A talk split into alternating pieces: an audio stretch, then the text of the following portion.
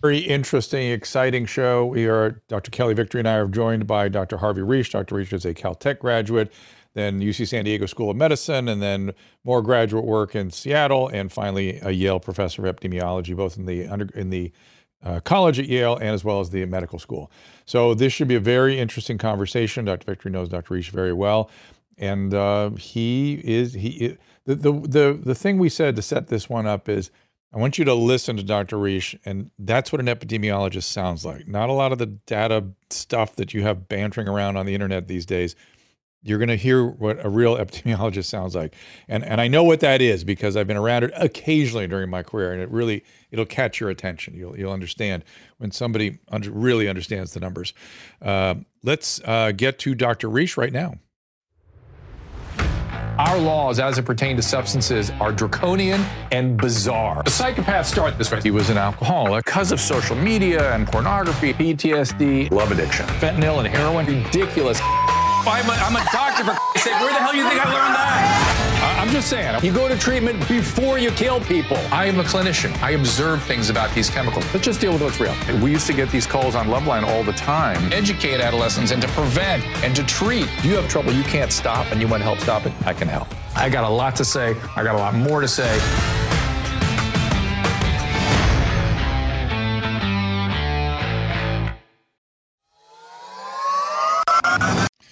And welcome, everybody. I know a lot of you are here today to hear Dr. Risch's uh, ideas and notions and uh, analysis of, uh, of what we've been through. Uh, I just wanted to point out uh, something I've been saying for the last couple of days. I did have the opportunity to speak to the uh, president of the Board of Medical Quality Assurance here in California. I had a very reassuring conversation with her regarding AB 2098. I did wake up the next day with a bit of agita, thinking, oh, what happens when she's no longer the president, somebody I can actually reason with.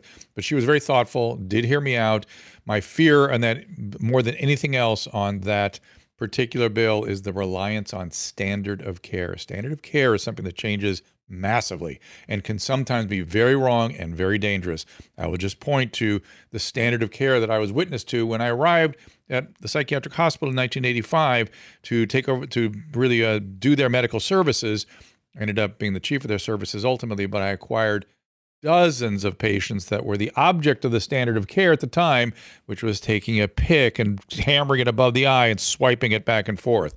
Disaster. That was the standard of care. Somebody won the Nobel Prize for that nonsense. Uh, also, uh, shoot, what was the other thing I wanted to point out about something I've been um, well, I'm sure it'll come to me as we go along here. I'm very anxious to talk to Dr. Risch today. Let me tell you a little bit about him. I gave a little bit of his training uh, in the opening uh, thing. Dr. Risch's uh, writings can be found at. Mm, okay, can you put it? Oh, yeah. By the way, I'll just point it out here. CDC does state that the COVID 19 vaccines are safe and effective and they reduce your risk of severe illness. This program features medical professionals discussing controversial medical topics. Always consult your personal physician before making any decisions about your health. And I, I can't say that strongly enough. I, I am so upset by the centralization and the mandates, and the doctors and patients need to work together on behalf of the patient. That is the fundamental principle of medicine. And that has been sort of cast aside during this thing, amongst other things. And and just so everyone knows where I'm at these days, I'm a, I'm awash in uh, differing opinions about where we are and where we've been. As uh, Dr. Victor and I uh, cull through all these varying opinions, I feel like I've filled in the gaps of what made me so confused in the early part of the of the pandemic. But I'm getting a little bit more confused about where I am now. Uh, we'll get to that with Dr. Risch again. Uh, you can find Dr. Risch at his Telegram channel. I'm gonna. Do you have it to put up there? Uh, Caleb, because when I say it, it's going to sound very weird. It's t.me slash Harvey Risch, R I S C H M D PhD. T.me slash Harvey Risch, MD, PhD. And Dr. Risch, and again, he works at the Yale School of Public Health as well as the School of Medicine, uh, professor emeritus of epidemiology. His research interests were more in the area of oncology and its epidemiological methods, which is a you know data right now is a massive, you know, large data is a big thing in in oncology right now. Dr. Risch provided testimony to the U.S. Senate regarding COVID pandemic, and he has spoken widely about his opposition to masking, masking and vaccine mandates. And in fact, he has COVID right now. I hope I don't divulge anything about your medical history that you do not plan to divulge, but we do appreciate you being here and suiting up and looking so good. So thank you for joining us. Thank you. Great to be with you. So I, I think I'd rather start with I'd like to start with very broad strokes, which is essentially what what just happened. What what is your sense of what we have been through, and as we do some sort of essentially looking back, uh, uh, you know, essentially an MMR MM uh, morbidity mortality report on what happened. Can you can you characterize that? Can you encapsulate for that for us as we get into this conversation? Well, standing on one foot, I think this would be difficult to encapsulate. But I think we've basically been through a social revolution that was catapulted because of the creation, a man made creation of a modified natural virus that got into the general public, either intentionally or accidentally. We don't know that yet. That wreaked untold havoc in people's psyches and in their medical circumstances and how we responded to it. And there were a lot of factors at play, some of which we have pretty good ideas about, some we can only conjecture. And, uh, you know, we are gradually putting the pieces together as time and information accrues. Um, and, and so it's very difficult to characterize this as an elephant. We're still looking at the trunk and the legs and the tail and so on and trying to make sense of the whole thing. Yes, the, the, the, the myth of the wise men. Everyone's looking at a different part of the element. Well, here's something that that I've noticed uh, that I, I through talking to people who were sort of there on the ground and were silenced actively during the early part of the pandemic. One of the key sort of moves seemed to have been our public health leaders talking to Chinese public health leaders and believing those public health or whatever they were, epidemiologists or virologists, believing them that wherever they got this idea of zero COVID, wherever they got this idea of lockdown, that A, this was the way to approach it, a rational approach, and B, it was working. That seems like the, the error number uno. like, like how how did that happen to these very smart people? And how did it happen? Let's just start with that. Well, I think Deborah Birx has talked a little bit about that in her book. As I understand it, I haven't read it, but I understand from what people have told me that there were individuals in the Trump administration who had liaison to Chinese officials and were getting information from China. It's not in Western cultural history to have lockdowns in general populations for combating pandemics. Our history is one of quarantines. And that means um, housing people who are actively infectious in temporary circumstances or in their homes or something like that until they recover, not putting the whole general population under lockdown. Whereas apparently there is a cultural history of China of having done that. And so for the Chinese to have picked up on that, you know, might be more natural for them, but it's totally foreign for us. How that got to the United States can only be understood by someone or, or some entity trusting Chinese advice, trusting Chinese traditions, and applying them to us. The reason for that, I can't say. How big of a mistake was that? What would what would have been a more rational approach? And and and I guess there's two parts to this question. What would have been a more rational approach, and why didn't they at least contemplate the risk reward of what they were doing? Uh, that's the thing that's so mysterious to me. Is you could see the damage ahead. What was they they went ahead without any contemplation, it seemed, of risk.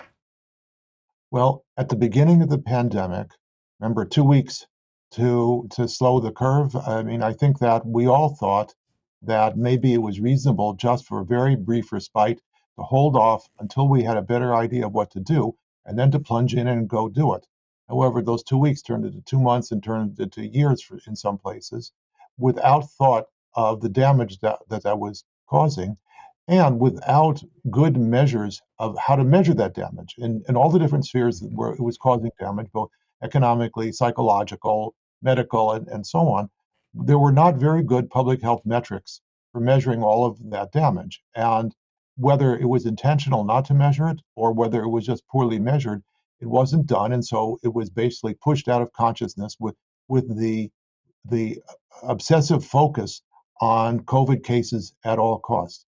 Now, I've maintained for more than two years that case counts in COVID are irrelevant, that pandemics are not managed by counting the number of cases. They're managed by looking at what happens to the cases, meaning hospitalization risks, mortality, and perhaps long COVID. Those are the things that you have to look at and manage and figure out how to reduce. But if it but if getting COVID turns out to be not a big deal for 99.8% of people who get it, then that's not the number that you want to be counting. And in fact, what that does tell you is that if large numbers of people are getting it and nothing much is happening to them after they get it and recover, then that's telling you about population immunity, about the fraction of the population that's actually helping to keep the rest of the population from getting the infection. But so case numbers are not how you manage a population, uh, a pandemic. We needed to have been looking at hospitalization and mortality. And of course, hospitalization has been misrepresented and mortality too for a, a long time as being from COVID when it was with COVID. That we've had a hard time telling the difference there have been now a few studies, three or four studies, that have looked at both of those outcomes and have shown approximately, depending upon which year they were done, that some half of people who were being hospitalized and being tested positive with COVID had COVID, but that wasn't the reason for their hospitalization. And same for mortality. Now, in the Omicron era, of course, it's more like 80% of the people who test positive with COVID are not in hospital for COVID. Mm-hmm in the from the perspective of, of an epidemiologist, uh, well, two things. Again, I have so many questions for you. Is it realistic to assume that a respiratory virus would have sustained immunity such that things like herd immunity could be achieved? Number one, and number two, what what happened to your colleagues? what, what what what what happened? So, if you can answer both those for me, I'd appreciate it. Okay, so as it turns out, we've had herd immunity multiple times already in this pandemic. If you have a simple infection that gets transmitted from one person to another, and people either recover or die, and nothing else changes in the population or with the, the, the virus, say, then what you get is a bell shaped curve that grows exponentially, then goes into linear growth, then peaks, and then goes back down. That's the standard epidemic curve. Herd immunity is defined as when the epidemic peaks. This was defined by McKendrick in 1927. Um, herd immunity actually occurs all the whole time during the pandemic. It's the ability of the population to have immunity to resist more cases of, of the infection. But it's defined to have one pa- place in particular at the top when the infections are peaking and starting to go back down. And that doesn't mean the infections are gone. That doesn't mean the pandemic is gone. It means that it's on the way to going. Now, this has happened four or five times already over the last two years because things have changed and it wasn't just a simple infection. The major driver of this was that the virus changed. And that means that the immunity that people once had to the original strain was reduced when new strains uh, arose with mutations that were less uh, sensitive to the immune immunity developed by the earlier strains. And so we had more peaks of the curve, and they again peaked and they went back down. And again, herd immunity was achieved for each of, of those waves. And this has happened multiple times. Herd immunity happens. We have it. it. It's beneficial for when it happens, but it isn't the whole answer to solving how to manage the pandemic. Fortunately, you know, we're in the Omicron era now, which is a much better circumstance for herd immunity and how it, it's grown and where the population is at the present time. Now, as to my colleagues, one of the nice things that I value a lot about Yale is we have free academic freedom. And so my colleagues are free to say and think whatever they want, no matter the evidence. They can say whatever they like. I'm free to say what I like. I've been a very careful scientist for the 40 years of my career. I don't think I've changed in any regard during COVID. And so that's what I've done. My colleagues made statements about me that were essentially irrelevant. They did not do due diligence. They did not understand that my, they accused me of not knowing anything about infectious diseases without knowing that my PhD was in mathematical modeling of infectious diseases, infectious epidemics, and I published on that, and so on. And uh, to talk about medication use is something that I've done for 40 years of my career. I've both researched and taught pharmacoepidemiology at Yale. This is a, just a natural part of my expertise. And so read what I what I write in science, and then decide my science versus theirs, and you can enjoy your own conclusions. And, and is it at all realistic to try to do anything with a respiratory virus? In other words, that virus, a respiratory virus, just eventually does what it does, no matter what we do. Is that not true? Uh, no, it's not quite true. If you make vaccines that don't totally throttle the virus, that, that, that don't suppress it, what happens is you select for mutants that escape the immunity and you prolong the pandemic. What you need to do is to have a vaccine that's given well in advance of the pandemic itself so that people have the immunity before they even get hit with the virus. Then you have half a chance of battling it. But when you derive vaccines and use vaccines in the middle of the pandemic, it can be completely counterproductive, as we've seen with the growth of multiple mutant strains that have just been going on and on and on. Um, I think we lucked out, honestly, with, with Omicron because it, it's generally, medically speaking, so mild compared to the previous strains.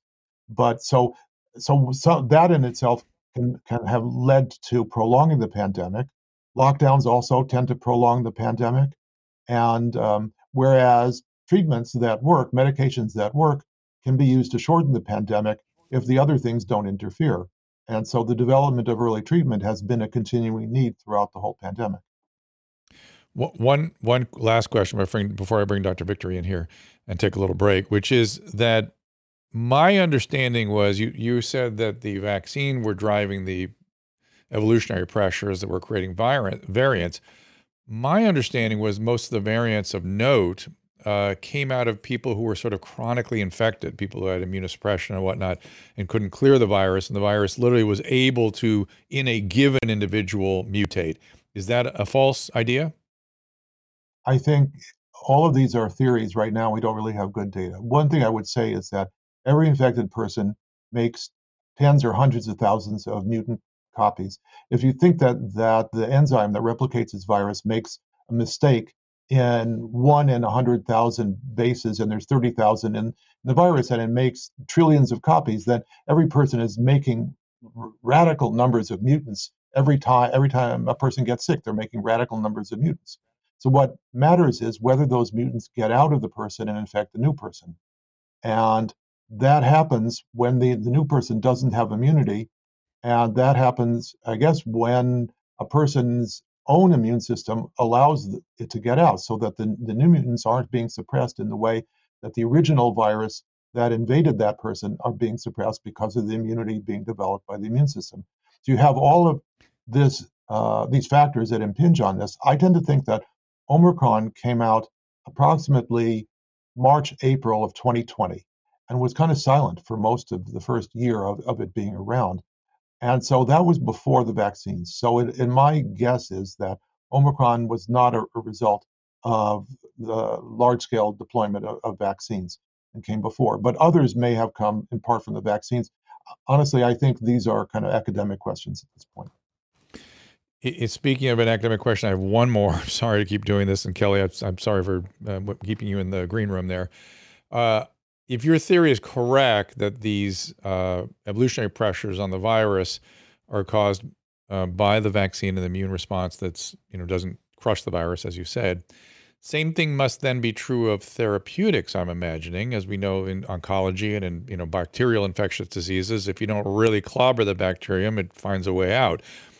I'm imagining it's the same thing with this virus. So, whatever treatments we apply have got to be very effective. Uh, and is something like Paxlovid sufficient to uh, meet that demand? Well, so that's a question mark. Even the other medications is still a question mark. You know that in treating AIDS, we don't just use one medication, it's a combined two at least. And that's the way viruses are, that they're tougher to treat than bacteria, kind of. But still, we have ways of doing it. And I think it takes combined recipes to deal with them to, to really. Well, Paxlovid, Paxlovid is two meds. Paxlovid is two meds, right? right. It's two medications That's right. Yeah. But the second one is just enhances the first. It isn't really an antiviral per se. It, it changes the enzyme activities. Okay. Okay, fair enough. Okay, well, let's us. We will take a quick break. Dr. Harvey Risch is here with us. Uh, I am watching you guys on the uh, restream, and I'll be uh, checking that out. Um, I invite you over to Rumble as well. We've got a lot more territory to cover, and I'm going to bring Dr. Kelly Victory in after this brief break. For a long time, I've been talking about the holy grail of skincare, Genucel, and the amazing results that both Susan and I have seen. I'm a big fan of Genucel's Silky Smooth XV. It's a moisturizer soaked right into my skin instantly, and with its immediate effects, I saw fine lines and wrinkles visibly disappear within 12 hours. Susan loves Genucel's vitamin C serum, infused with the purest vitamin C, absorbs to the deepest layer of the skin thanks to Genucel's proprietary skincare technology. I am a snob when it comes to using products on my face. The dermatologist makes a ton of money from me. But when I was introduced to Genucel, I was so happy because it's so affordable and it works great. I was introduced to the Ultra Retinol Cream, which I love at night. All the eye creams are amazing. People notice my skin all the time, and I'm so excited because it's actually working. And right now, Genucel has bundled my favorite products and Susan's for you to try today for up to 60% off retail pricing. That's right, save up to 60% on my favorite Genucel products today. Just go to genucel.com slash Drew to see what's in our bundles and receive an extra 10% off at checkout when you enroll in their personal concierge at checkout. That again is genucel.com slash Drew, G-E-N-U-C-E-L dot com slash D-R-E-W. Some platforms have banned the discussion of controversial topics. If this episode ends here, the rest of the show is available at drdrew.tv. There's nothing in medicine that doesn't boil down to a risk benefit calculation. It is the mandate, public health, to consider the impact of any particular mitigation scheme on the entire population. This is uncharted territory, Drew. And we continue to travel in that uncharted territory. Uh, I was thinking about cancellations. Wherever Kelly goes, they've the cancels tend to chase her down. But uh, Dr. Victory, let's get, have you have you give you a chance. I'm certain your engine has been in uh, uh revved up and in idle. So uh, engage the gears and let's uh, let you have a chance at Dr. Risch. Terrific. Thanks. And thanks so much for joining us, uh, Dr. Risch. I've been really looking forward to this conversation. You and I have been communicating for the last two plus years of this pandemic, and you have uh, it, talked me in off the ledge more than once during this debacle, I have to say. um, as, as, as Drew teed it up uh, in your intro, um, you know your background as an epidemiologist frankly to be clear you have forgotten more about epidemiology study design research uh, templates statistics than i have ever known uh, you are brilliant at that and frankly i've learned a tremendous amount from you about that. One of the things I would love for you to spend a few minutes talking about is you and I and, and, the group that we work with every single day are looking at studies and commonly saying, well, it's a lousy study, it's a flawed study, it's got bad. Talk in lay terms as best you can about that component. So much of the quote science that's out there right now, so many of the studies that whether it's the CDC or the FDA or the, you know, that that the people in the mainstream roll up, you know, run up the flagpole and say, see, here's this study that shows whether it's talking about the safety and efficacy of vaccines or the inefficacy of the, you know, shall not be named uh, therapeutic drugs or whatever it is talk just about because the average layperson doesn't have my background, let alone your background, in understanding what how you look at a study and why so many of the studies that are being quoted um, as proof of something, proof of efficacy or safety, for example, of the vaccines, what is it that makes them flawed or, or put it into categories of study flaws? Well, I've been teaching my PhD epidemiology students for close to 40 years that when you read a study, you don't believe what the authors say for their conclusions, at least not at first. You have to read the whole study, including the appendices and supplements, everything that you can find, including the conflicts of interest, and try and, and with a suspicious mind that you basically have to say, what's the matter with this study? And you try to figure out what the authors did and work through everything and see if it all makes sense, see if this part over here makes sense with that part over there.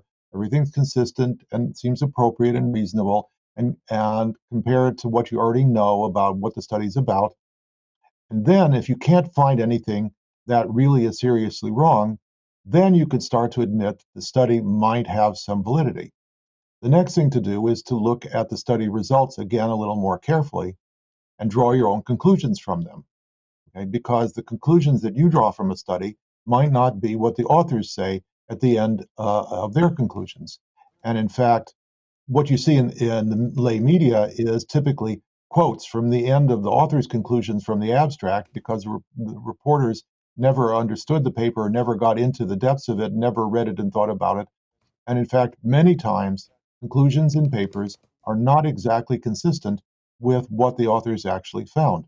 Sometimes the typical one for the last two years is we found no evidence of, of some such relationship, whereas what the study actually found is we did not have enough evidence to say whether there was a relationship or not. And that's a big difference that studies that are underpowered, that don't have enough subjects, or where the relationship was of too small a, a magnitude to show up easily, can't be studied well in, in studies. And that doesn't mean that the study shows that the relationship isn't there.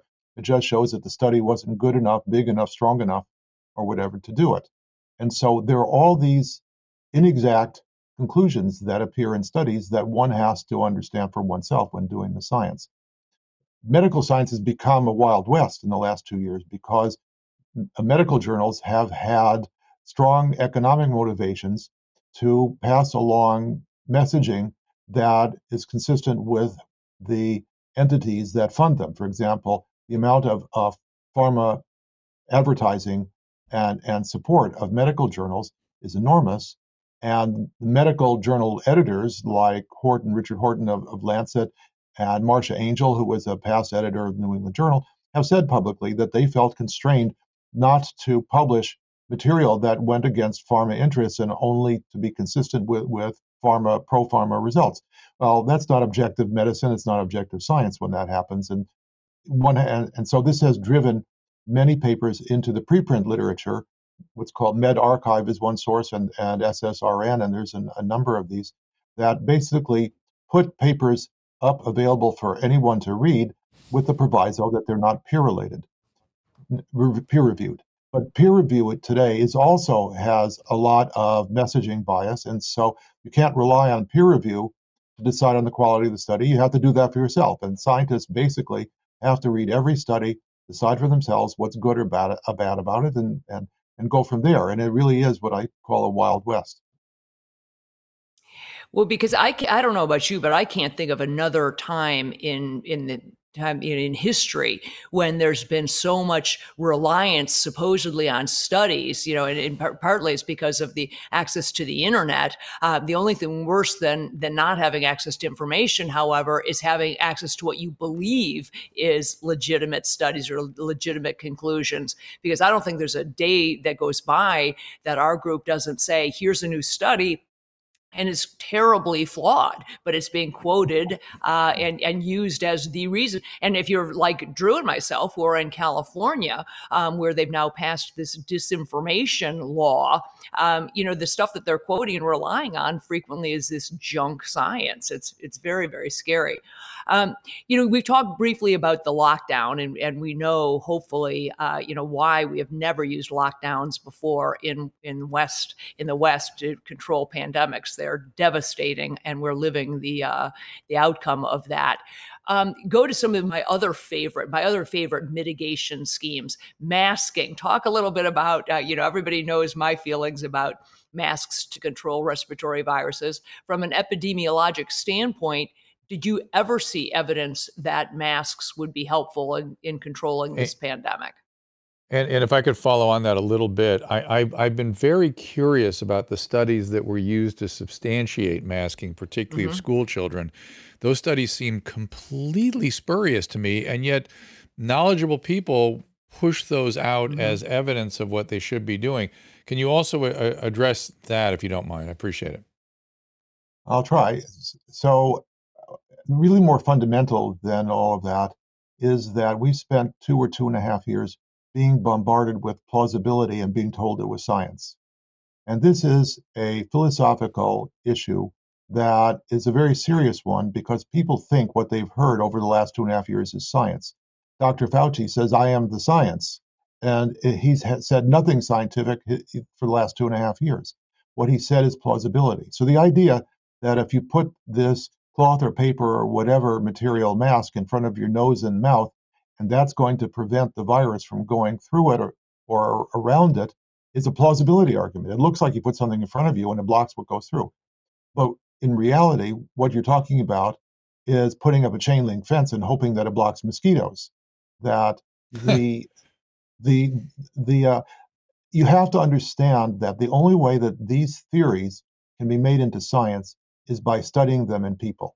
Now, I love theories. I use biological theories in, in all of my research all along. I've made up some myself and, and studied them and tested them in studies of, of you know case and controls of humans. The only way that you know whether a theory is true or not is by extensive testing it in humans. And the lab scientists kind of pass on that step and they believe in their lab studies and they don't think epidemiology is worth anything, whereas we epidemiologists know the limitations of epidemiology. We do high quality studies as best we can, and we then validate or invalidate the theories or provide evidence, pro and con at least, on theories. That's where the science is. When you go into the lab and you do measurements on a theory, that's where the science is. The theory is the motivation for the science, but it's not the science. The testing, the experiments, and the population studies is are the science. And so, what we've seen uh, of these studies looking at masking, masking has two potential benefits. One is for the wearer. Does, a, does wearing a mask reduce the likelihood that the, that the wearer is going to get sick or very sick or, or so on? The second is what's called source control, which is does masking people keep an infection from spreading to other people? Those are two di- very different things. If you're wearing a mask for your own benefit, then it's up to you to choose whether you want to wear the mask or not. It's, you're the one who has control of your own treatments. There has no bearing on anybody else. Whereas if wearing a mask limits the amount of infection spread, then the state, the company, the school, whatever, has some sway, some interest in deciding whether people should wear masks or not. There are only, to my knowledge, about three studies that have looked at source control in the COVID era for masking and all of them show either zero or very negligible amount of benefit in reducing the spread of infection from mask wearing. So the evidence is quite weak for source control benefit. It's possible. My own kind of ad hoc idea about this is if you're wearing a mask and you're infectious and you meet somebody in the on the stairs in the hall and you have a 15 second conversation with them, the probability is that the mask has some benefit because it pushes what you exhale out the sides rather than directly in front. And if you're only there for 15 seconds, that hasn't eh, mixed in the surrounding air and gotten to the person in front of you, whereas it would have if you were breathing straight at them. But if you're in a room for 5, 10, 20, 30 minutes and the air is all mixing, it doesn't matter whether it goes out straight or goes out sideways because it's still going to mix in the air and everybody else in the room is going to get it unless there's enough air changes per hour that the mixed air would still be exited before most people breathed it. So to that degree, masks might have a very small and transient benefit in source control, but in the general usage that we've come to think about for longer term exposures, they probably have very little, if, if maybe zero. Yet, yes, yeah. and, and, yet there's st- there's still at UC Berkeley, you know, Drew. UC Berkeley is uh, requiring students to wear masks this uh, this fall if they I haven't know. been uh, vaccinated for for the flu. I mean, it's just you can't make this up. We yeah. we have taken out. Yeah, you know, and so where, where are they getting that from? I I'm really trying to maintain my uh, equanimity on all this stuff and try to understand people's point of view who push these sorts of ideas. I, I, I swim in it when I try to figure it out. I can't figure it out. I want to figure it out so I can understand what we're dealing with, but I, where do they get these ideas from? Well, I have an idea of where this comes from, but that idea perhaps stalled on April on, on August 11th. The idea was that university policies are being driven by their corporate attorneys, by by the attorneys who are basically um, human, uh, you know, they're, they're personnel attorneys uh, that deal with hiring and firing and all those kinds of questions. And these attorneys were telling the institutions that if anything bad happens, you need policies that show that you were actually doing something that was publicly looked at as being beneficial to prevent the things that actually did happen. So, what this means is that the universities were developing policies that were driven by the so called suggestions of CDC, WHO, and other formal public health agencies that had some sense of public authority.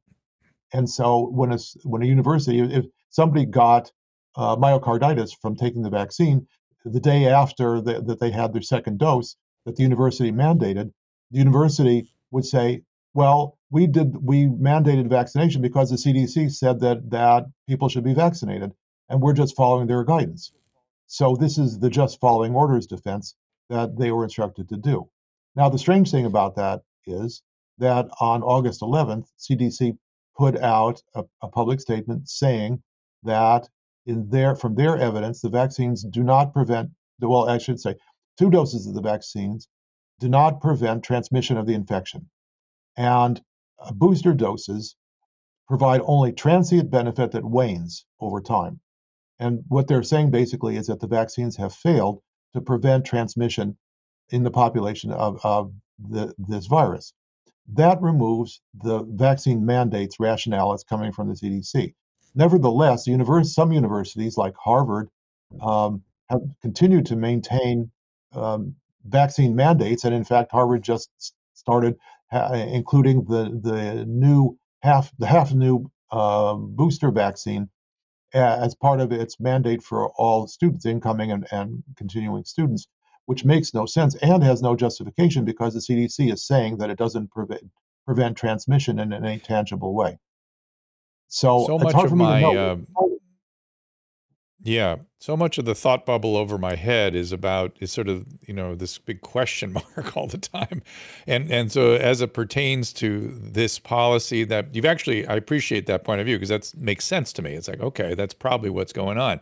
What I don't understand though is why don't academic colleagues who know better raise their hand and go, uh, but this is not science. Uh, at least at least be honest about what you're doing here and don't give the impression that this is somehow good policy. No one, I don't hear anyone from the medical or the scientific community at these institutions, and maybe they are. I just don't hear it. Uh, is that true, or or should they be? I, there was a letter at, at uh, I think it was Columbia, where one an assistant professor raised a question about the vaccines and and provided all of this evidence. You know, pages uh, the current evidence, including the CDC's statement now, and it was signed by at least 80 faculty members in the medical school and the arts and sciences school. Okay. I think.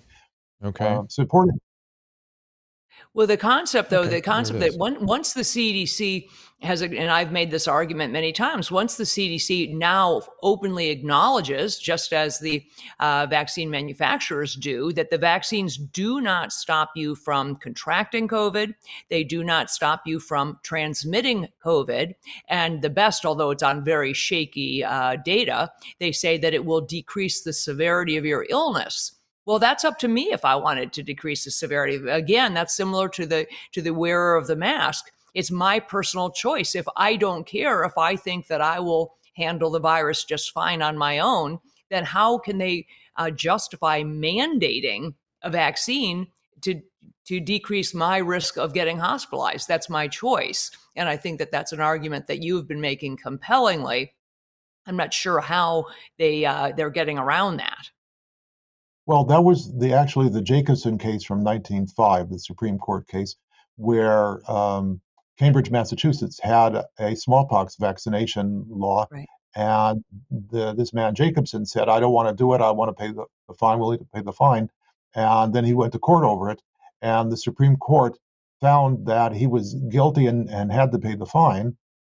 And in doing so, it created four criteria for reviewing the interest of the state in forcing mandates for vaccination on people. These um, criteria are very close to what in the legal realm is called strict scrutiny. And, um, and among them, it's that the, the vaccination has to be known to work, medically speaking.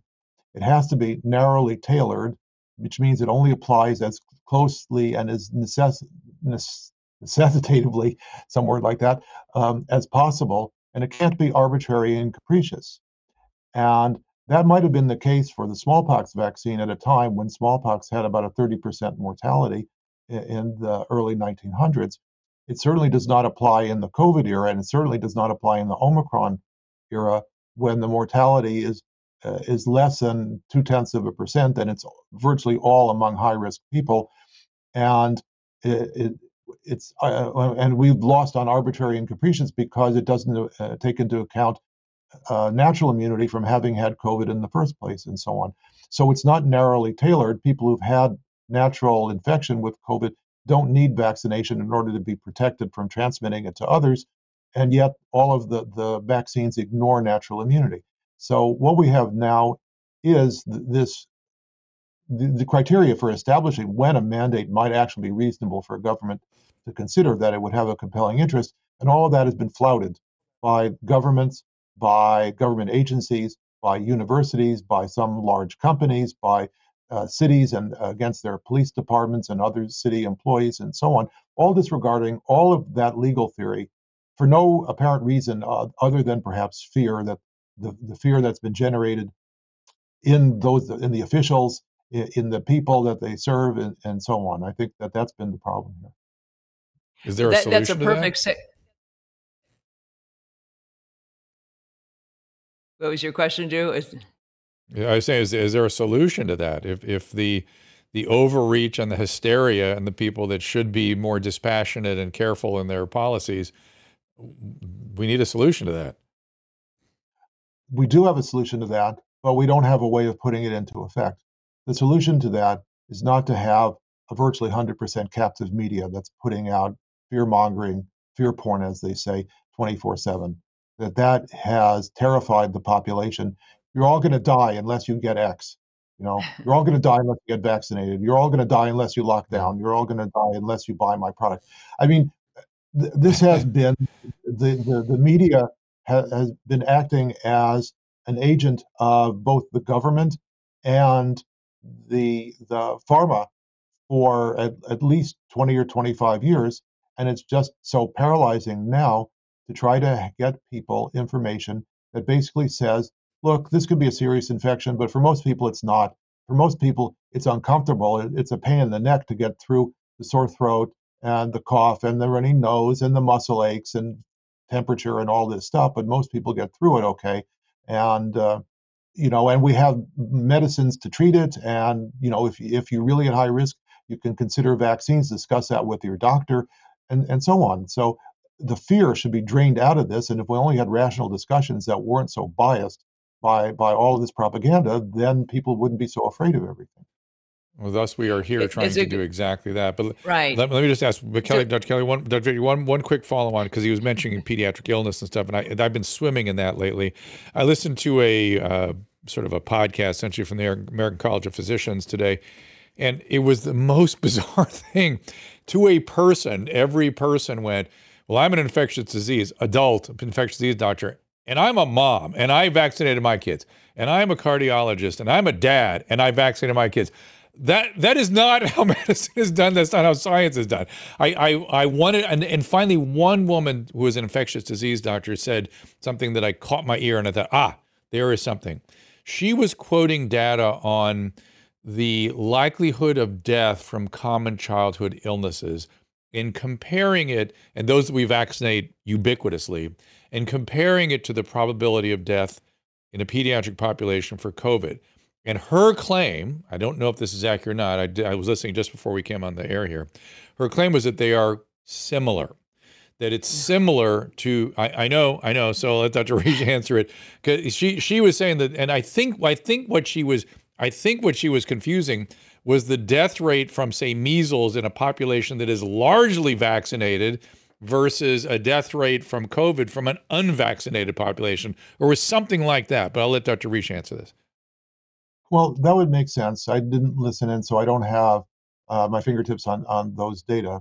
What I would say is that the mortality in young children from COVID, children who are healthy, who don't have comorbidities such as obesity, diabetes, uh, immunocompromise, a history of cancer, chronic kidney disease, things like that. Normal, healthy children, the, the mortality from COVID is as close to zero as there are uh, there are numbers that means less than one in a million. The chance of dying from COVID in such children is less than the chance of getting hit by lightning. So those are risks that we take in stride in our in our society. We don't think twice about them. The risks of adverse events from the vaccines are higher. And so both things are relatively uncommon. That means if you vaccinate 20 million children, you're going to have a few hundred who have serious adverse uh, events from the vaccination and maybe some deaths. Whereas in those 20 million children, you're going to have at most a handful, and it's going to be a, along the lines of the high risk children who who could die from it or get hospitalized from it. So both are rare.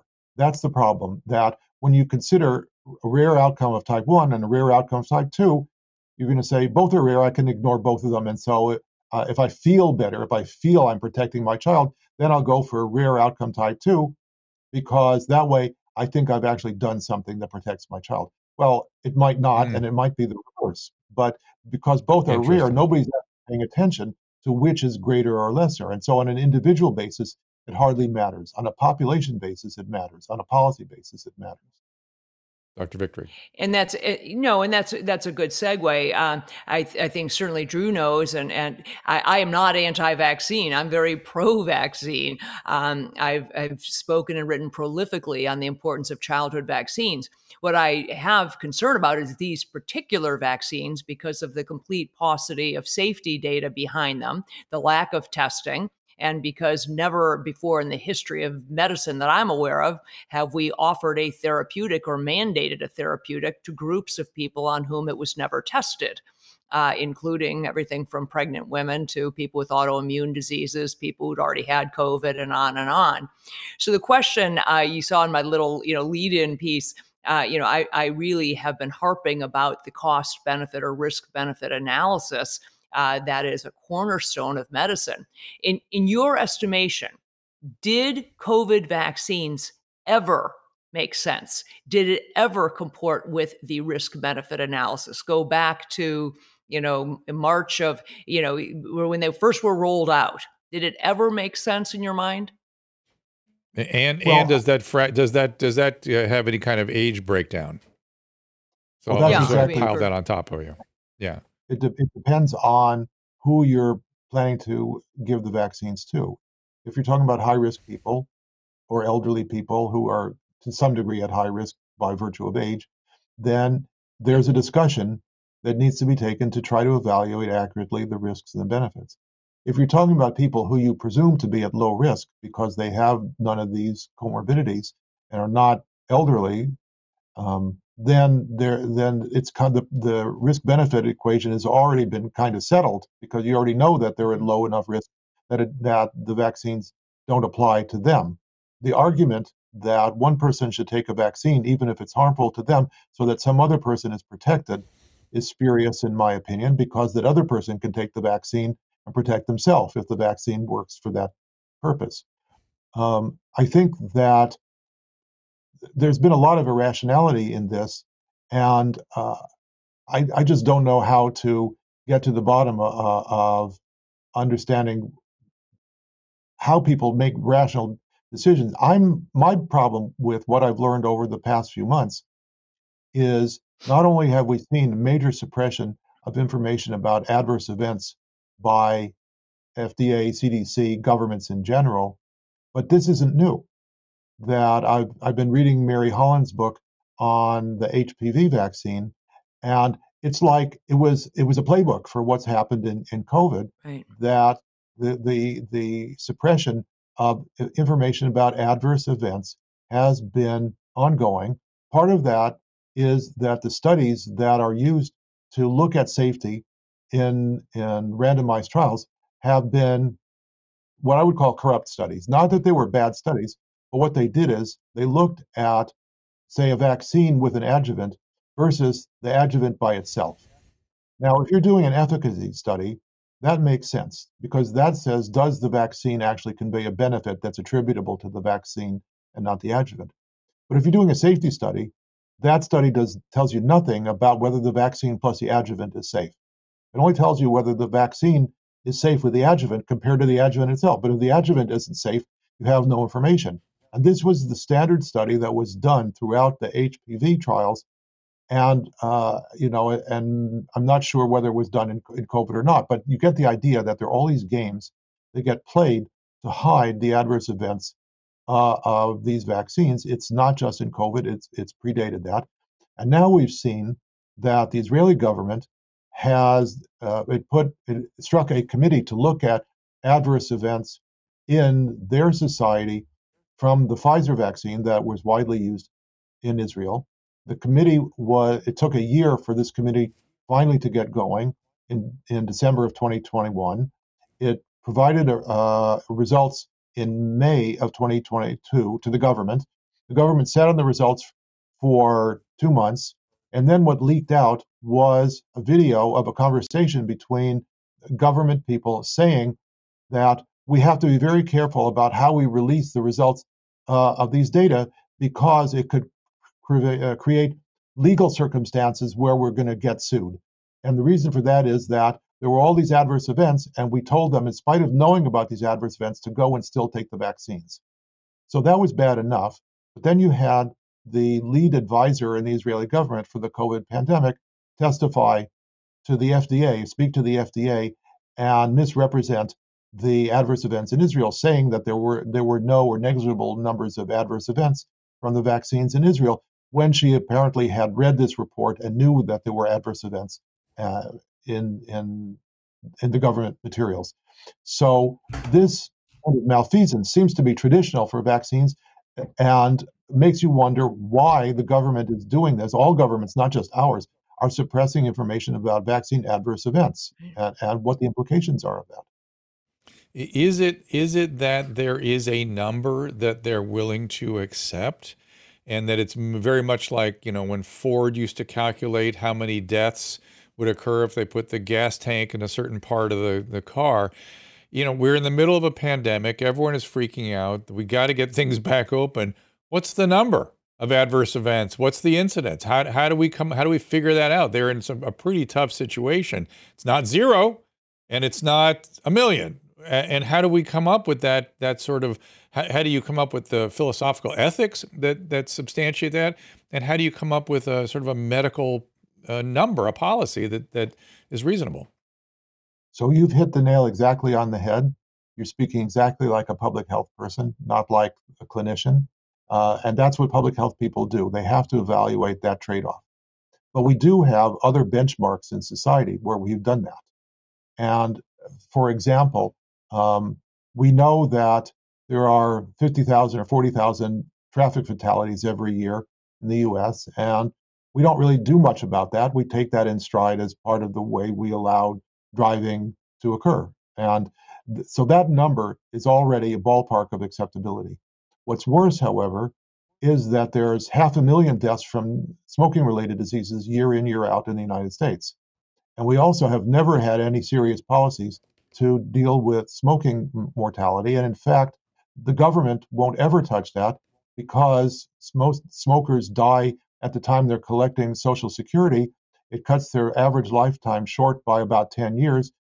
And that mortality and, and stopping of Social Security payouts gives the government, saves the government $80 billion a year, $80 billion a year in saved Social Security payments that it would have to raise taxes on everybody uh, a lot, and they don't want to do that. So instead, they tolerate half a million people, 500,000 people a year, year in, year out, dying from smoking related diseases. Well, if we're not willing, if we take that in stride, we're not willing to do anything substantial about half a million deaths per year. COVID doesn't even come close to that. You know, we've had a million deaths over two years, and half of them weren't even from COVID; they were with COVID. So, you know, there, this is no emergency something, on that. There is something chilling sure. in what you're saying because you've taken you've taken what I've said and you've upped it another notch and it makes me think about the reality that many of the people making these decisions aren't clinicians, they're sociologists. And so they're literally making these decisions. They're, they're What's that? actuaries. they're actuaries. Yeah, actuaries are.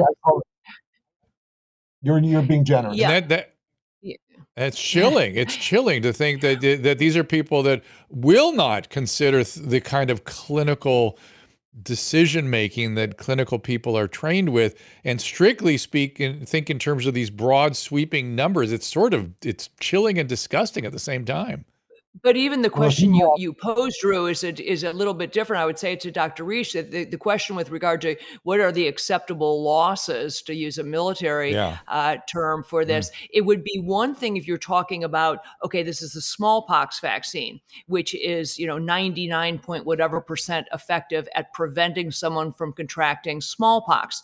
What are the acceptable losses in that case with regard to adverse events? Or chickenpox or measles or mumps. But when you start talking about the frankly complete lack of efficacy of the COVID vaccines. It doesn't stop you from contracting the virus, uh, and it doesn't stop you from transmitting the virus. In that case, to me, what are the acceptable losses? What is the acceptable adverse event uh, rate? It's pretty dang low. Uh, it's not the same as if you had a vaccine that was profoundly effective and impactful at stopping uh, you from contracting the darn thing. I mean, is, do you agree well, with that, or is am I?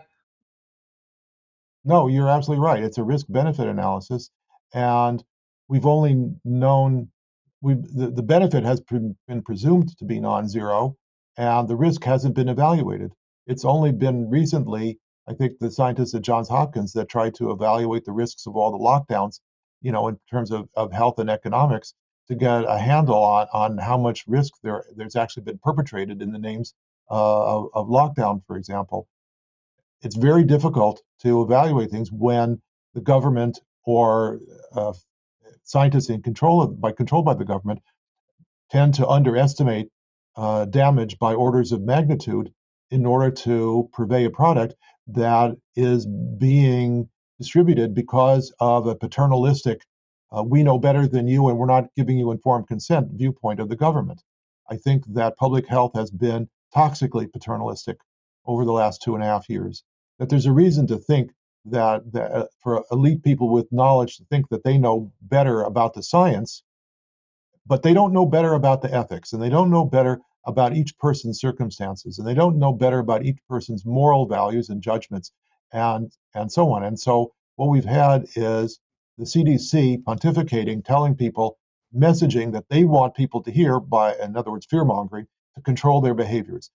Both my colleagues at Yale and many other places have been doing study after study after study on how do we imp- improve and uh, reduce vaccine hesitancy the studies are all talking about how to manipulate people to take up more vaccine, more vaccine doses.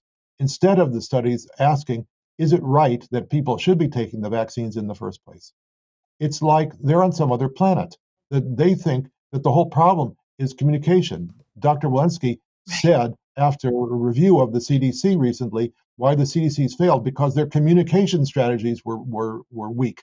Well, that's bizarre it's, they communicate perfectly well. It's what they communicate that's the problem. And the communication that they put out is nonsense against science, using weak science, cherry picked bad results, and, and so on, and claiming and doing this for political and pharma and other reasons, and having nothing to do with the actual realistic scientific evidence and understanding and people's values as to how they want to conduct their lives. So, you know, to say it, it's just astonishing that that that the, the amount of hubris in the public health administration thinking that they know everything and therefore they have the right to be paternalistic and to tell people what they should hear in order to control their behaviors is, is, is tyranny. That is not how our society is supposed to be run.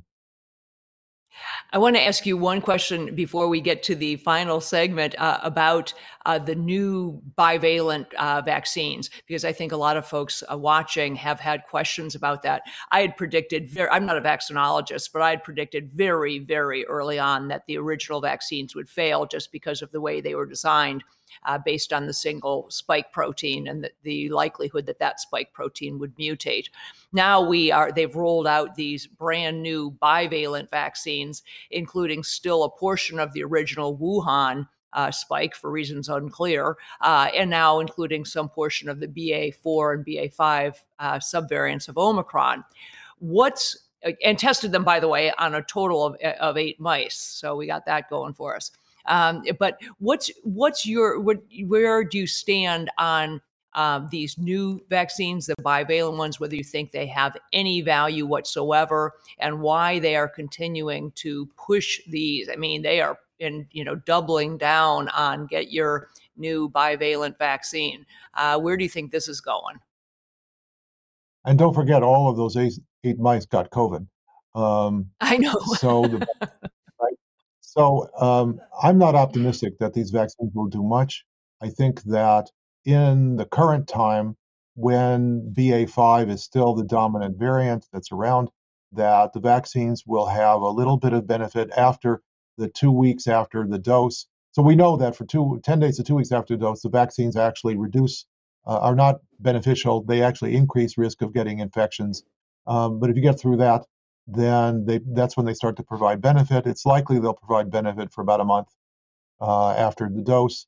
There, for fourth or fifth dose people, it'll probably be about a month, six weeks before they also start losing benefit and, and um, it goes to zero or goes negative for benefit. But at the same time, what we're seeing is the CDC has already provided data showing that the BA5 variant, the one, the, the major one in circulation now, has started to decline. It's reached its peak and is starting to decline. And what's pushing against it is BA 4.6. And what this means is if you look at the rate that BA 4.6 has been growing, it would it estimates to be by sometime between the beginning and the end of December of this year that BA 4.6 will be the majority. It'll be more than half of infections, if they're still around, will be BA 4.6. Now, at the same time, people, a lot of people have had BA4, BA5, maybe the earlier Omicrons to some degree also. And that means there's a lot of population immunity now with from BA5 and, and related. And nevertheless, BA 4.6 is still increasing in spite of that context where people have either some degree of vaccine immunity or natural immunity to BA5, which tells me that the, vac- the new vaccine will not be very strong against BA 4.6. And so this means that by the time, if we're going to have a fall winter wave, and it's not certain that we will, but if we do, by the end of December and into January, it's likely to be a BA 4.6 wave, and the vaccines will already be more than a month or two months old for people who've taken them and will be useless. And so the this is just something that's that is just not going to matter one whit and only puts people at further risk of more doses of the vaccine. See, Drew, I told you. no, I know. I was just thinking. I know. I know how you feel about this, and I was just thinking about I've been no this. no effect that the the the cellular immunity has no benefit. Oh. And I know Kelly, you think there may be an active downside, but uh, tell you know we can't we can't even make a case for cellular immunity from uh, uh, this bivalent vaccine. That's beyond my ken at this point. We'll learn. Yeah, I, I, think as as Drew knows, I I have just huge concerns, um, as I think you do too, Dr. Risch, about not only lack of efficacy but the potential downside, uh, the fact that you're at higher risk for contracting COVID at certain portions, and frankly, I think at higher risk for contracting a lot of other things, uh, development of cancers, uh, and God only knows what. We just don't have the time. I mean, this is why the average vaccine is six to eight years at a minimum in testing because it takes that long to have some sense of what the downstream neurologic impacts could be, autoimmune impacts, um, you know, reproductive impact, and on and on. Um, Drew, I know you want to talk a little, but you want to go to um, to therapeutics. So, eh, do we I'll, I'll let you guys do that, but I, I will. We do. Okay. We have about five ten minutes, and and I will just let me just state my position.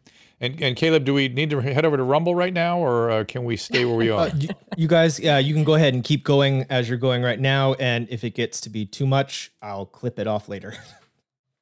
Okay. Well, so, let's explain to everybody. Yeah. So yeah. we, we are trying to. Uh, let me just. And, and I think this is more for people that are going to see the replay. Okay. If we clip the YouTube, so if you come to YouTube and you and it ended, head over to Rumble and you can see the entire conversation. And, and the reason being is we are trying to play nice with uh, YouTube. They very kindly have uh, given us some parameters, and one of their sort of absolute uh, sort of lines in the sand is talking about early therapeutics.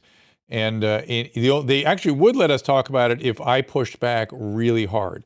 Uh, I, I don't feel like that's my job. I'll state my position and I'll let you guys go have your conversation.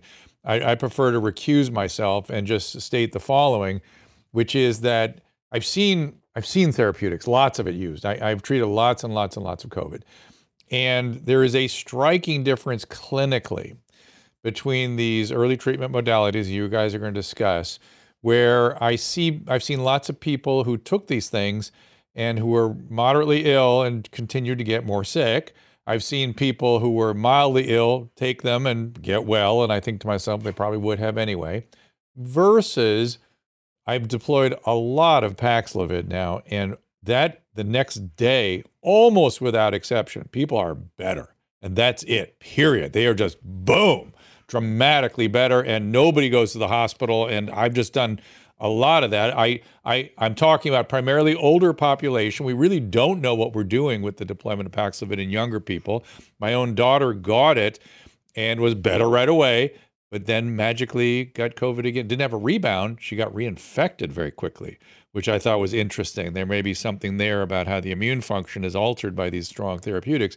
But but I just clinically have seen a dramatic difference between things that I'm thinking, eh, I'm not sure it did anything, and something like a monoclonal antibody or Paxlovid, where I was like, including myself, I took monoclonal antibodies, it was instantly better. I mean, like well, during the infusion, it was striking. These striking changes versus maybe changes, and maybe you guys can, you know, you know, push around, you know, what the math is of maybe why I'm seeing that, or maybe why I'm biased the way I am. Guys, have at it. Well, yeah, and, and I really want to hear your take on all, of this, uh, Dr. Risch. I would say, Drew, I think, you know, right now, since Pax, Paxlovid's been around, uh, people haven't been hospitalized with COVID anyway because we got into the milder Omicron strain. So the mass of uh, of people being I've seen some bad Omicron. first I've place. seen some. Yeah, I've there are seen some bad, bad ones, Omicron. but in general, I've seen alveolar filling. I've seen PEs. I've seen some nasty stuff from Omicron. So it's not without. But- it's just was- generally much better. Much better. But I'd say, you know, I, I have treated many people, not certainly as many as people like, uh, you know, Pierre Kory or Peter McCullough and, and some others, but I've treated an awful lot of folks using what we knew early on were very, very effective treatments, things like hydroxychloroquine. And let's face the idea of using hydroxychloroquine, you know, the, the, the CDC and NIH published papers back in 2005 uh, showing that hydroxychloroquine was effective against SARS CoV 1 from 2003. So it wasn't like this was a novel idea. Um, but I'd really like to know from Dr. Risch, you know, you've been involved in this from the beginning the use of ivermectin the use of hydroxychloroquine the the cocktails that have been put together including those things plus you know steroids and, And- you know fluvi- And, and I'm going to have Susan jump in here. I'm to have Susan jump in here. And by the way, corticosteroids, I have seen them work very well too. And I took them myself when I was sick. But Susan, you want to make a little parameter here Maybe for Facebook, let's call it the H word or the I word. from going Uh, forward, just because it triggers everything. okay Okay. Uh, okay You said Uh, it three but times I- in I a row. guess- We're in big trouble now. Okay, well, uh, if, if I evaporate, if I vaporize, you'll know what happened. Um, but uh, but uh, Dr. Risch, from your perspective, you know, what how would this pandemic have played out had we not had the therapeutic nihilism that we have that we have lived through? If, if we actually had been allowed to use these medications, how do you see this thing playing out, having played out? Well, I have to answer it in a, a way that says, what evidence do we have now that I could say would have applied to what would have happened earlier in the pandemic? So the evidence we have now is that studies have been done on the efficacy of these medications over the last two or two and a half years. And now we have a much better average idea of how much they work in the magnitude. And so we can take those magnitudes and estimate what would have happened early on if we had been using them. Um, I would say that there's a, a number of different circumstances. First of all, my interest in un- understanding the medications is do they reduce risks of hospitalization and mortality? I'm not Mhm. concerned about whether they shorten illness, whether they people become um, test negative, or any more subjective kinds of outcomes. My outcomes of interest are only hospitalization and mortality, and only for outpatient use. Now, my colleagues have looked at inpatient use, hospital use, and and they have their results. That has not been an area that I have explored in any depth, so I'm not going to comment about that. Just outpatient use. That's the first step, basically, uh, and prevention use, which I've looked at to some degree also, which I'll comment about. Now, the the H medication has been studied in nine studies, ten studies by now that include more than forty thousand patients across the world, and averaging the results of those studies shows that it reduces risk of hospitalization by close to 50% and reduces mortality by about 75%. These studies are mostly the medication plus zinc in, in some of them. Uh, one or two had a, an antibiotic with them. But you have to understand that you don't just treat people with um, one medication and or zinc. That doctors treat patients by throwing everything they think is necessary and appropriate and safe to use. And that's usually more effective than just the base medication itself. So these studies would be, to some degree, an underestimate of the benefit. But they do show that the H medication reduces risk of hospitalization by half, about, and mortality by three quarters. That is a, a large amount. The I just reviewed similar uh, studies. There's uh, I think 12 studies that have looked at the eye medication and ha- and show that it reduces risks of, of mortality and hospitalization both by about half. So that's the ballpark we're talking about. These medications don't totally remove the possibility uh, of more serious outcomes, but they do reduce them substantially. The medications can be used with each other, so you can use both H and I at the same time and presumably obtain even more benefit. They can be used with antibiotics, they can be used with zinc, they can be used with steroids, either inhaled steroids um, or systemic steroids. Uh, uh doctors do this day in, day out who treat these illnesses when they treat them aggressively. Um, and so, and the other thing is, it also depends on what the nature of the strain is that's being treated. And I agree that Omicron can, is generally much less risky from the point of mortality than, than the original strains through Delta. That doesn't make it zero, but it makes it less risky for healthy people. And I should also, should also say vitamin D. Vitamin, there's very good evidence that having been taking vitamin D for most people in, in most of the world reduces their risk of dying from, from COVID, regardless of everything else. So vitamin D is just something that everybody needs to take. Anyway, that, that that's the ballpark of, of this. And whether this would have changed the outcomes of the million people who died with or from COVID over the two years, I think that it's pretty clear that on average it would have cut the mortality from COVID, which is maybe half of those, by half to two thirds or three quarters, something in, in that ballpark. So we're still talking about large numbers of people, maybe 200,000 people, 100,000 people, something along those lines. Would have would they have ended the pandemic early? Probably not. But then again, the pandemic isn't ended and won't end if the, the virus is endemic, which it probably is and will be. So it, this is a, a tapering off. And the question really is how do we manage it the best way we can? And the answer is you treat patients as patients. When they come to you and they want help, you give them help and you don't say, go home. And when you're about to die, go to the hospital. That was the completely wrong thing to do. It was an inhumane, psychopathic thing to do based on misrepresentation of the science. Now, I could go through all the details about why I think what I do about the, these various studies and why what the FDA and the CDC has said about studies um, is absolutely wrong from a scientific point of view. We've been um, facing 30 years of the fraud of evidence based medicine. And I'm not the first one to say that evidence based medicine is a fraud. It's again a plausibility argument that that you think that randomization cures all medical research ills. It doesn't. It's a fraud. And the reason for that is that randomized control trials, if they're large, they can provide good evidence. But large means that they have more than 50 or 100 outcome events in each arm of the of the treatment. So the treatment group has more than 50 or 100 people who got the outcome. The placebo group has more than 50 or 100. That's a study where the randomization will work. Everything else is junk science, basically. And so we have a whole collection of randomized studies that are essentially meaningless. And the ones for the, the H medication that were done early in the pandemic to try to say that it was useless for outpatient treatment were useless studies because it had three hospitalizations in one group and one hospitalization in the other group. Randomization is useless. Okay, that happens by chance. That's totally meaningless number. It's not evidence whatsoever. And the fact that it might have had 600 or 1,000 or, or 5,000 people who got the medications is doesn't make it a large study because it, the outcome events are, are what matters. So I'm getting off in the weeds a little bit in this scientifically, but the point is that these were very bad studies that are being cited because of, of this messaging that evidence-based medicine, so-called randomized trials, are the only kinds of evidence that need to be uh, considered, and that's the exact opposite of the true science.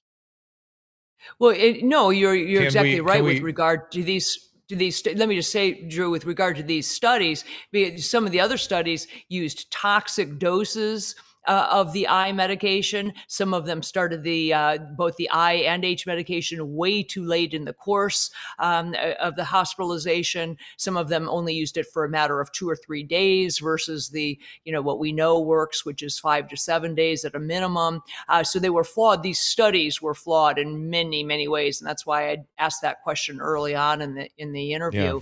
Um, wh- where were you going to go, Drew? Well, I was going to say, can we go? Can, can if people want to get more into the weeds, can they find it on your Substack or your Telegram? I guess it's called.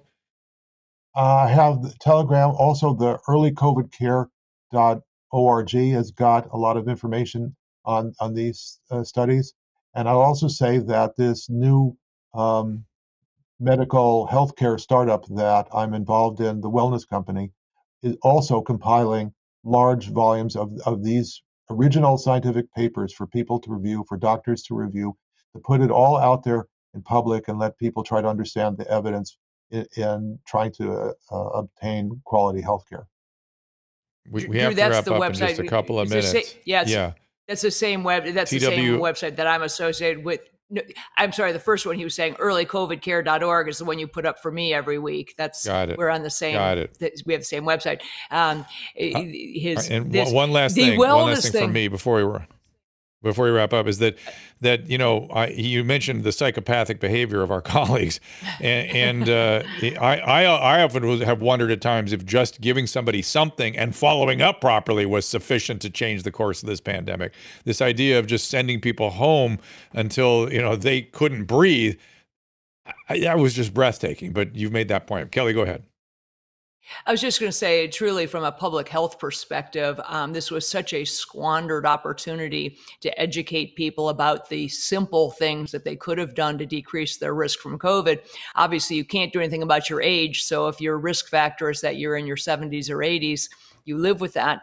But the idea of supplementing vitamin D, uh, given the how common vitamin D deficiency is, and that we know that most people's levels aren't high enough, or taking zinc, uh, losing weight, gi- given the huge risk that you know obesity is single uh, greatest risk factor for a bad outcome from COVID, and it was a tragic uh, squandered opportunity. Does your new do, does the name of your new uh, company, Dr. Risch, this wellness company, is it focused on overall wellness, or is it focused specifically on COVID?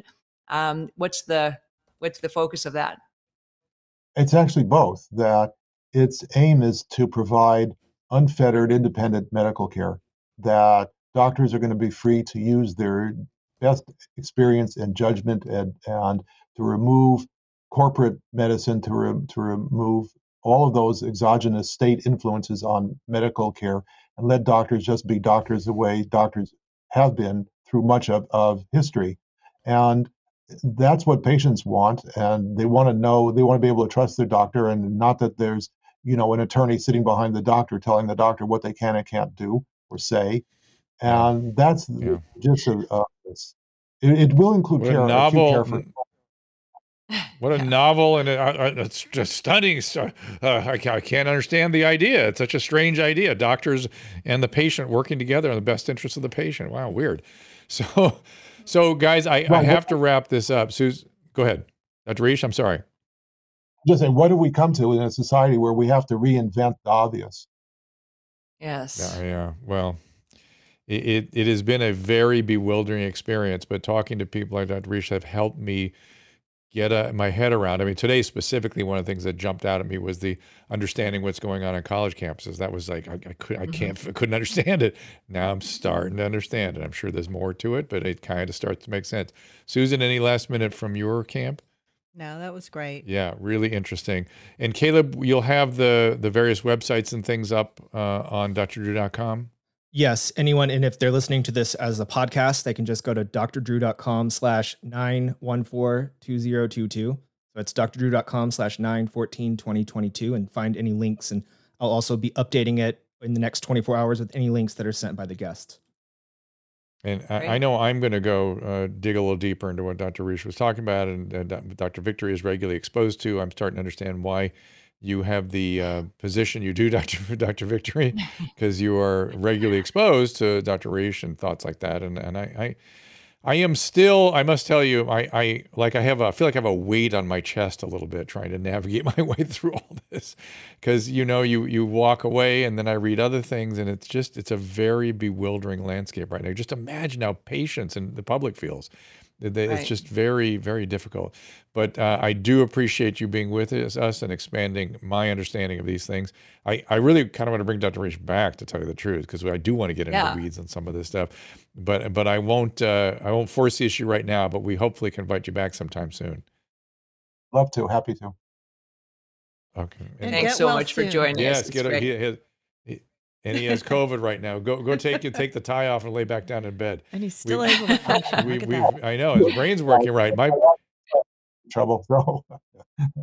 yeah, my, my brain did not work right when I had COVID. So uh, good for you. If this is your brain on COVID, I want to I want to encounter it off COVID too. Uh, all right, guys, thank you so much. We have to wrap this all up. Um, we are out tomorrow.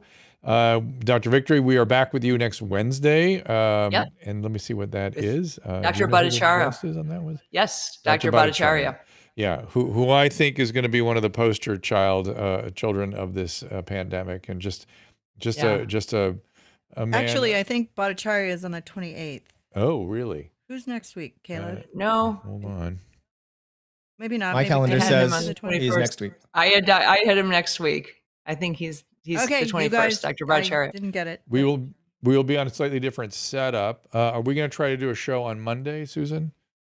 Uh, I don't or know. Or you have it set up on Tuesday early. You yeah. want to do a show early on Tuesday? It looks like. Yeah, we'll so be back we'll, on Tuesday. We'll be back on Tuesday. Caleb, live from New York. Live from New York. It's going to be. Er, it's it's. Uh, okay. It's live from New York. It's Ask Dr. Drew with Kelly Victory.